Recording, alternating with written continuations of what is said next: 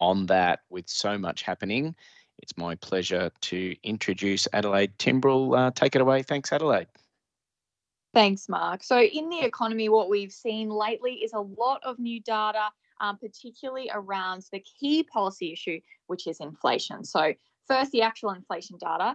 Um, we saw that in Q1, uh, it did rise by 1.4% over the quarter or 7% over the year. Now, 7% is still a very big number compared to the 2 to 3% that we're always aiming for, but much lower than the 7.8% we saw through the year to Q4 2022.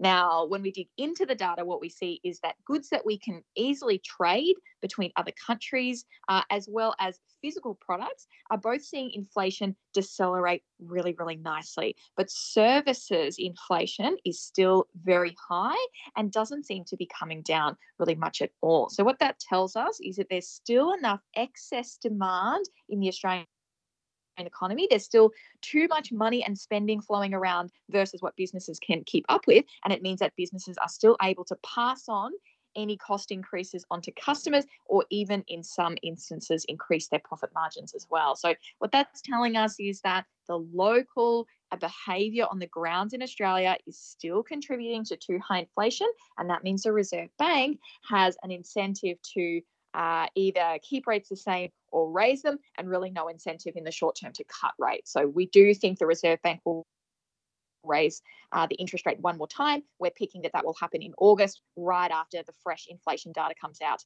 in July. Now, the federal budget came out um, on the 9th of May, and that showed us, uh, you know, a lot of the uh, increased economic growth um, compared to what the government thought would happen last year and has really reduced budget deficits. But it hasn't reduced the budget deficit or the net government debt we expect in the future because they're spending less, but actually because we are uh, giving them more or there's more revenue going into the government due to a stronger economy. And although we hate inflation in the private sector for households for long term well being, it's actually really great for tax revenue, and that's helped as well. So when we look at the federal budget, policy measures, what we saw was very targeted cost of living relief. So when you give most people or a big chunk of people in the economy extra money, what they do is they like to spend a bit of it, and that actually adds to the imbalance between how much businesses can provide us and how much we want to spend.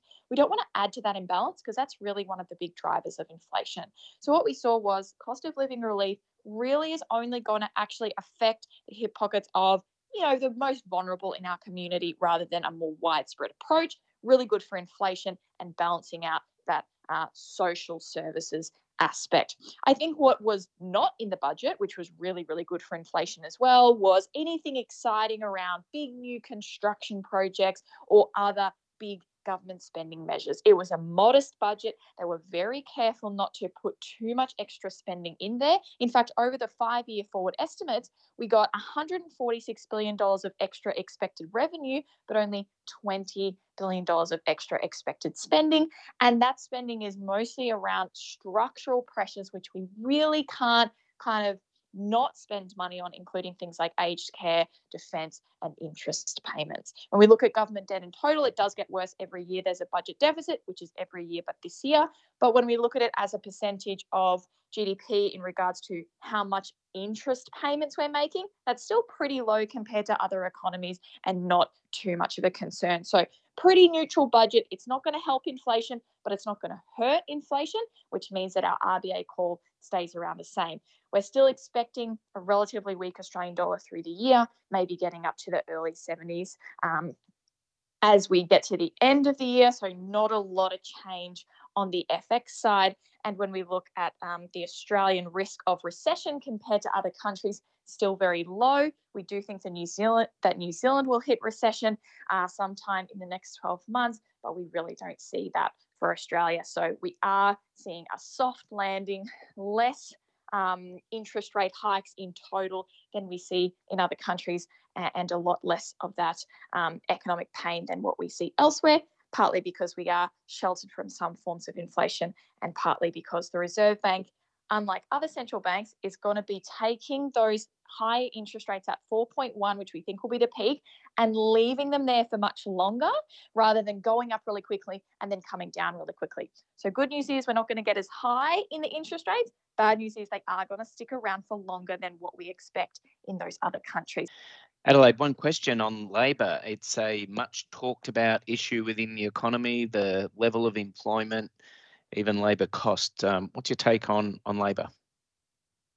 So we expect that the labour shortage or the very elevated amount of demand for jobs will continue. When we look at the ANZ Indeed Job Ads Index, we're seeing the number of job ads is 52.5% higher than it was pre pandemic. Job vacancies are also still very strong. And so what that means is even as the economy slows down through this year and next, and some businesses do think twice about whether they need to hire more people, the unemployment rate is going to stay low and the labour market is going to stay tight. We're also expecting wage growth to actually accelerate over this time on average because it does tend to take a while for wages to speed up, but then it also takes a while for wages to slow down as the labour market becomes less tight. Thanks. Thanks very much, Adelaide. Um, well, I guess we could call that good news perhaps to look forward to in, in all of this. It's been a pretty fast paced environment and um, yeah, let's hope that uh, we can have the right kind of landing so that we can get on with growth without creating too much hardship for everyone in our economy.